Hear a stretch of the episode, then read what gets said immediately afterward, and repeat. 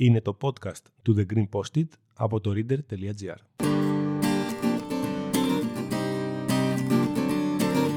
Γυρνάω στις Αθήνα στα σοκάκια και γράφω όλα τα εσώψυχά μου σε χαρτάκια.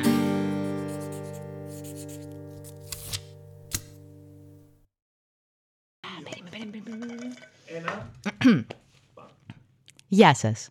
Είμαι το Green Post-it. Συνήθως προσπαθώ να χωρέσω μεγάλες αναλύσεις σε μικρά χαρτάκια και μαζί θα κάνουμε το ανάποδο. Το αν θα τα καταφέρνω δεν μπορώ να το ξέρω, αλλά μπορώ να σας λέω τι σκέφτομαι. Μπορείτε να ακολουθήσετε το podcast... Να ακολουθήσετε; Μπορείτε να ακολουθήσετε το podcast στο Spotify, να βαθμολογήσετε το podcast στο Spotify και αν δεν έχετε Spotify θα μας βρείτε επίσης στα Apple Podcasts, Google Podcasts αλλά και στο YouTube.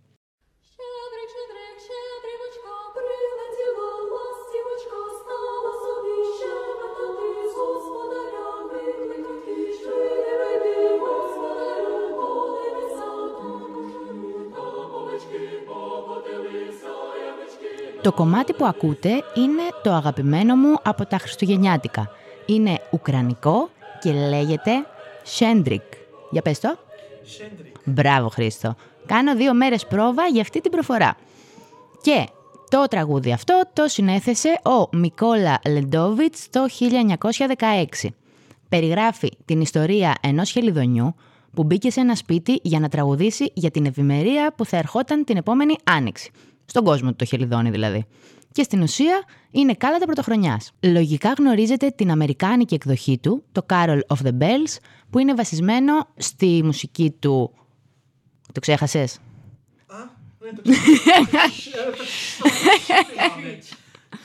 Σέντρικ. Ωραία.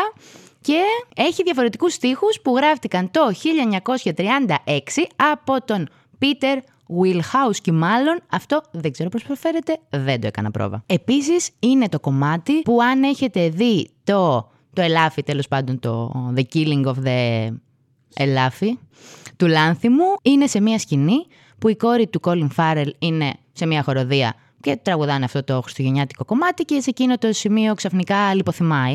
Οπότε είναι και πολύ ωραία η σκηνή. Το έχω συνδέσει και με αυτό δηλαδή. Εδώ και περίπου τρεις εβδομάδες έχω αποφασίσει ότι θα κάνω χριστουγεννιάτικο επεισόδιο, χωρίς να έχω ιδέα τι ακριβώς θα περιλαμβάνει.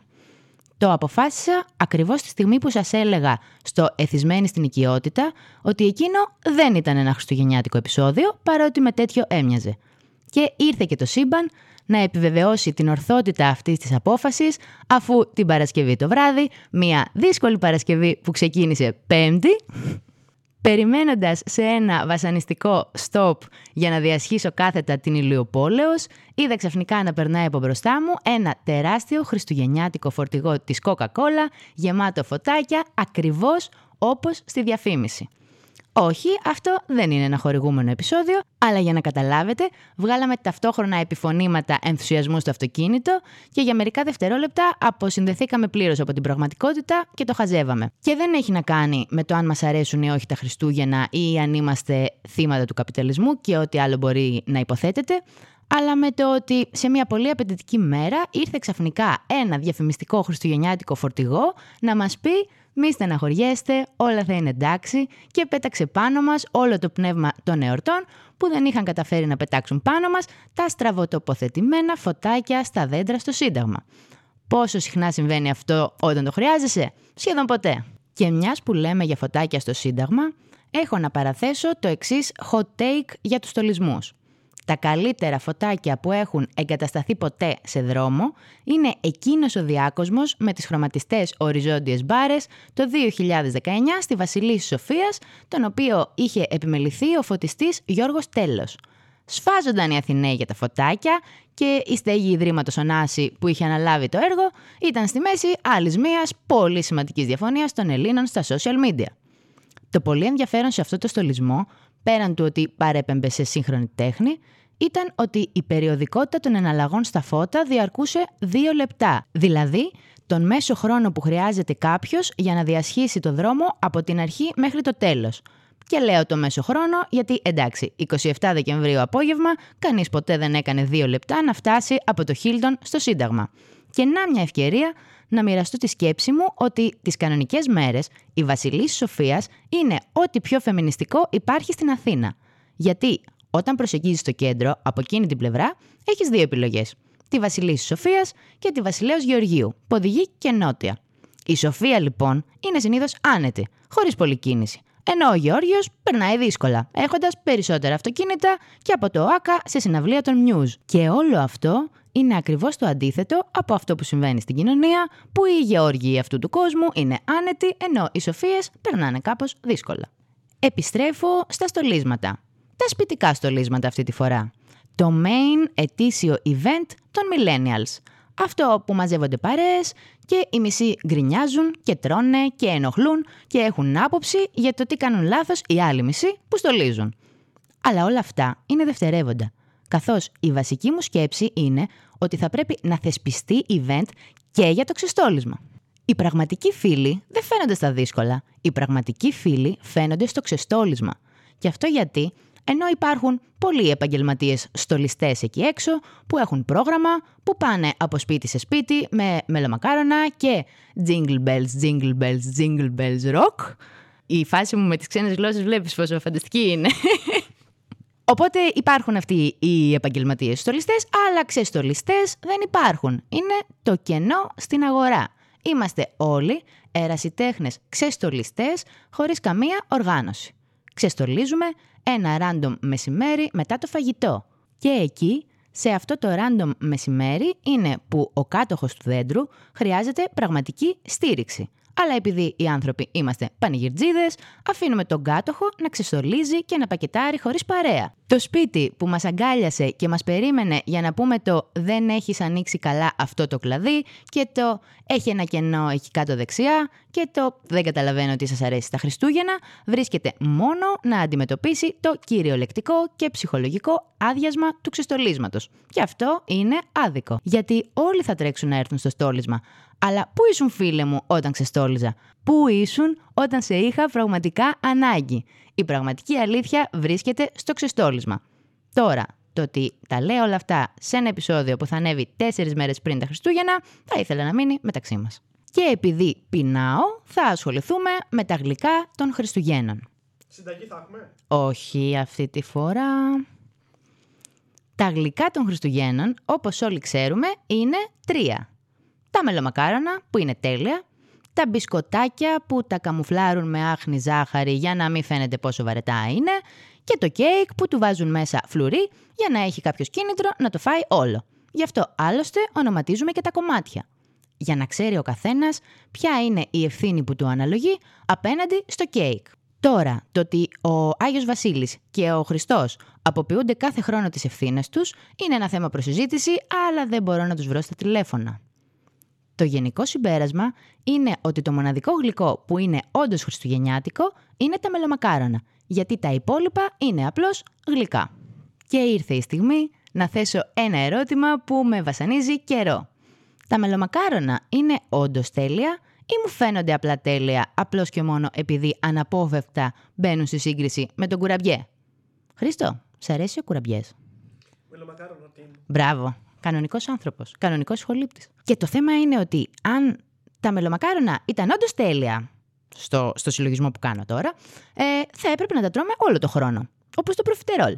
Θα ήμασταν χαζοί, για παράδειγμα, αν αποφασίζαμε να τρώμε προφιτερόλ μόνο την πρώτη εβδομάδα του Ιουλίου. Το ένα ζήτημα λοιπόν είναι το αν τα πάντα είναι συγκριτικά και το δεύτερο το αν μερικά πράγματα μας αρέσουν περισσότερο ακριβώς επειδή τα απολαμβάνουμε για συγκεκριμένο χρονικό διάστημα και δεν τα έχουμε διαθέσιμα συνεχώς. Οι διακοπές, τα Σαββατοκύριακα, τα μελομακάρανα, το γκλουβάιν ή μάλλον όχι το γκλουβάιν, το γκλουβάιν είναι ζεστό και δεν γίνεται να το πίνουμε την πρώτη εβδομάδα του Ιουλίου μαζί με το προφιτερόλ, αλλά ένα διάστημα Νοέμβρη με Απρίλη θα μπορούσε να το υποστηρίξει. Και ήρθε η ώρα να μιλήσουμε για τους γραφικούς και για τους γραφικούς που λένε γραφικούς τους γραφικούς. Υπάρχουν δύο βασικές αντικρουόμενες απόψεις για όλες τις ειδικές μέρες. Η μία είναι ότι λειτουργούν ως χρήσιμες αφορμές. Τα Χριστούγεννα, ας πούμε, είναι μία αφορμή για να πάρεις δώρα, για να δώσεις ευχές, για να πας ένα ταξίδι, για να κάνεις λίγο περισσότερες βόλτες στην πόλη που είναι πιο ατμοσφαιρική, για να πας σε πάρτι, για να παίξεις επί τραπέζια, για να μαζευτείς με ανθρώπους που θέλεις για κρασί και φαγητό. προφανώς και όλα αυτά μπορείς να τα κάνεις οποιαδήποτε μέρα μέσα στο χρόνο. Αλλά η ζωή τρέχει και αυτές οι αφορμές είναι συχνά απαραίτητες για να συντονιστούμε σε μια κοινή συνθήκη έχοντας παρόμοια vibes, κάτι που δύσκολα επιτυγχάνεται στην καθημερινότητα. Και κάπου εκεί πατάει η αντίθετη άποψη ότι είναι υποκριτικό να συμβαίνει κάτι μόνο μία μέρα το χρόνο και τις υπόλοιπες 364,25 να ξεχνιέται. Ότι αναγκαζόμαστε να είμαστε χαρούμενοι χωρίς κάποιο συγκεκριμένο λόγο και ότι είμαστε κατά βάση θύματα ενός συστήματος που μας υπαγορεύει πότε και πώς πρέπει να περάσουμε καλά. Θεωρώ ότι μπορούμε να κάνουμε και τα δύο. Να εκφραζόμαστε με τον τρόπο που επιθυμούμε, ανεξάρτητα με το αν είναι Χριστούγεννα, 15 Αύγουστος ή 17 Μαΐου, να είμαστε ok που υπάρχουν ευκαιρίες να κάνουμε συγκεκριμένα πράγματα σε συγκεκριμένες μέρες και νομίζω το κλειδί είναι να τις ορίζουμε εμείς με τον τρόπο που μας ταιριάζει. Μπορούμε δηλαδή να κρατάμε και να ακολουθούμε μόνο αυτά που μας αρέσουν και τα υπόλοιπα να τα αγνοούμε. Για παράδειγμα, τις απόκριες τις αντιπαθώ. Δεν βρίσκω κάτι ενδιαφέρον ή αστείο στο να μεταμφιέζομαι, γι' αυτό και δεν συμμετέχω. Αυτό δεν σημαίνει ότι πρέπει να επιτίθεμαι σε όποιον γουστάρει να πετάει σερπαντίνες. Και επιπλέον, αυτή η περιοδικότητα, γενικά μέσα στο χρόνο, δηλαδή ένα Σεπτέμβρης που ξεκινάει η σεζόν και όλοι λίγο πολύ ασχολούμαστε με καινούργια πράγματα, που ακολουθείται από τα Χριστούγεννα, τα οποία όπως έχουμε πει και θα ξαναπούμε ξεκινάνε, δεν ξέρω, τον Αύγουστο. Μετά είναι το Πάσχα, ενδιάμεσα είναι κάποια τρίμερα, μετά είναι το καλοκαίρι, διακοπές και τέλος πάντων όλο αυτό είναι ένας κύκλος και μάλλον και ένας μηχανισμός που παράγει κίνητρα. Τελειώνει κάτι και περιμένεις το επόμενο.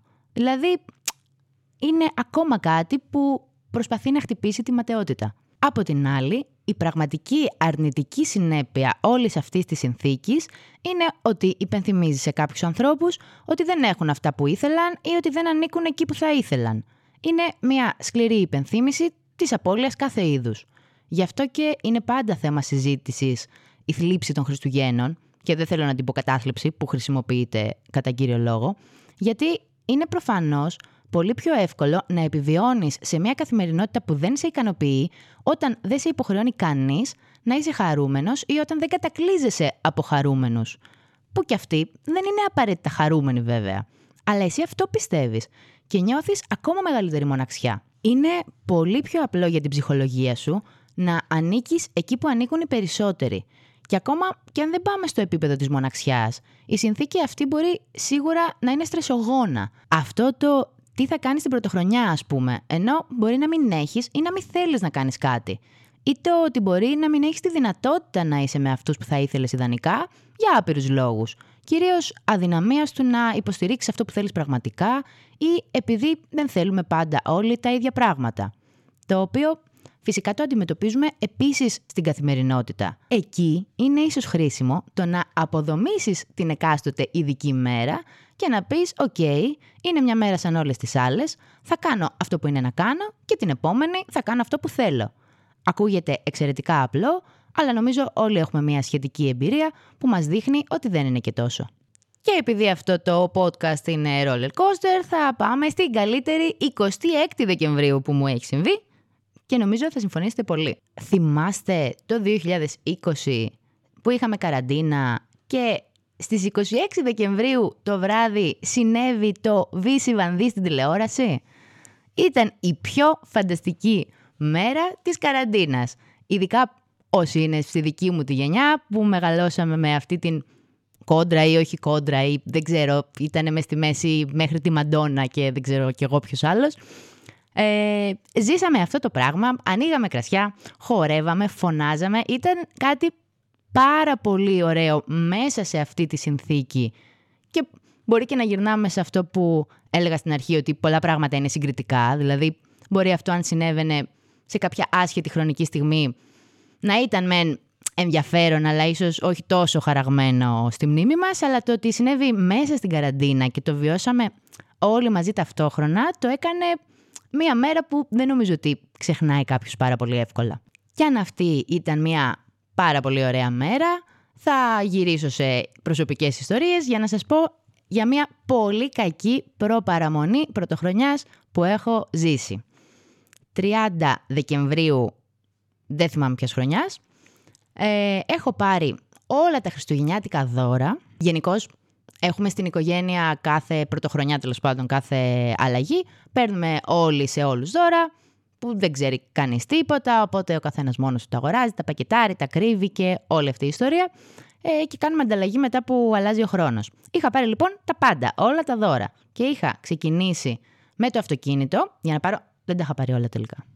Τα είχα πάρει όλα εκτός από ένα. Αυτό το οποίο πήγα να πάρω στην Ομόνια.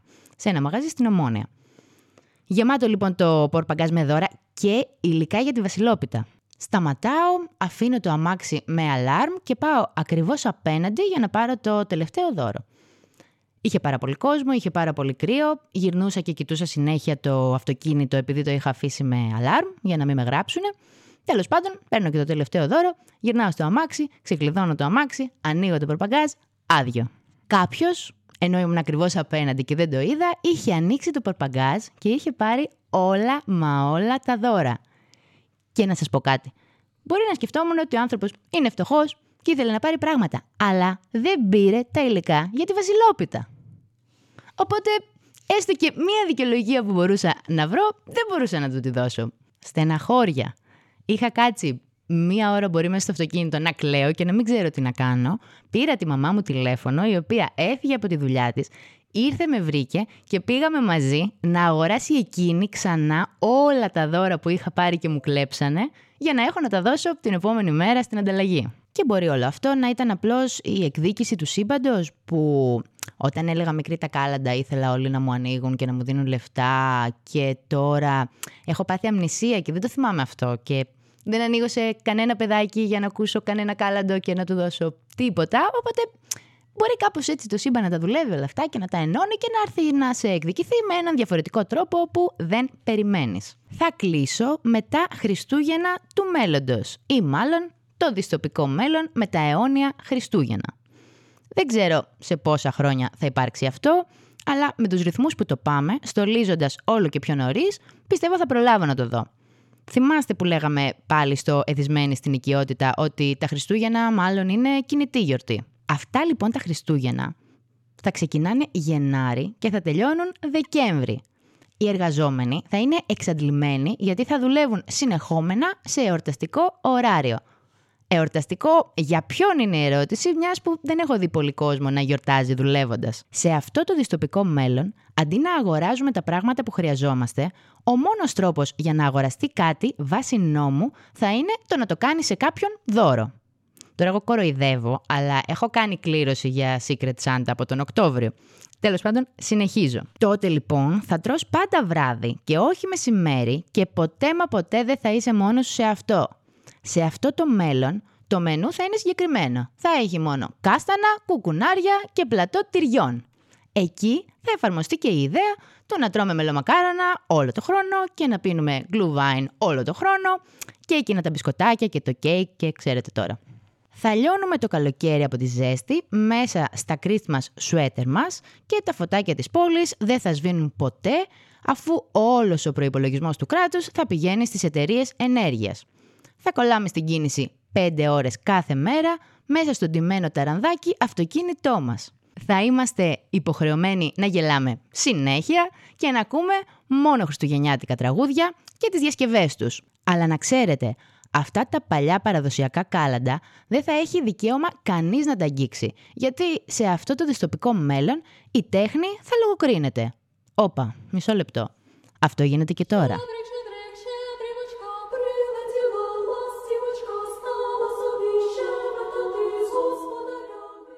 Αυτό ήταν άλλο ένα επεισόδιο του podcast με τον εφάνταστο τίτλο The Green Post-it, το podcast από το reader.gr.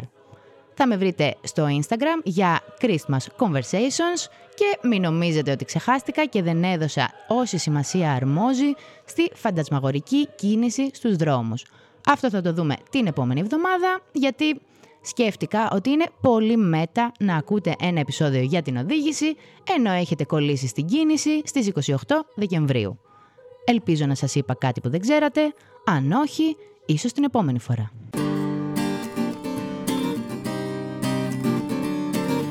Γυρνάω στη Αθήνας στα σοκάκια και γράφω όλα τα εσώψυχά μου σε χαρτάκια.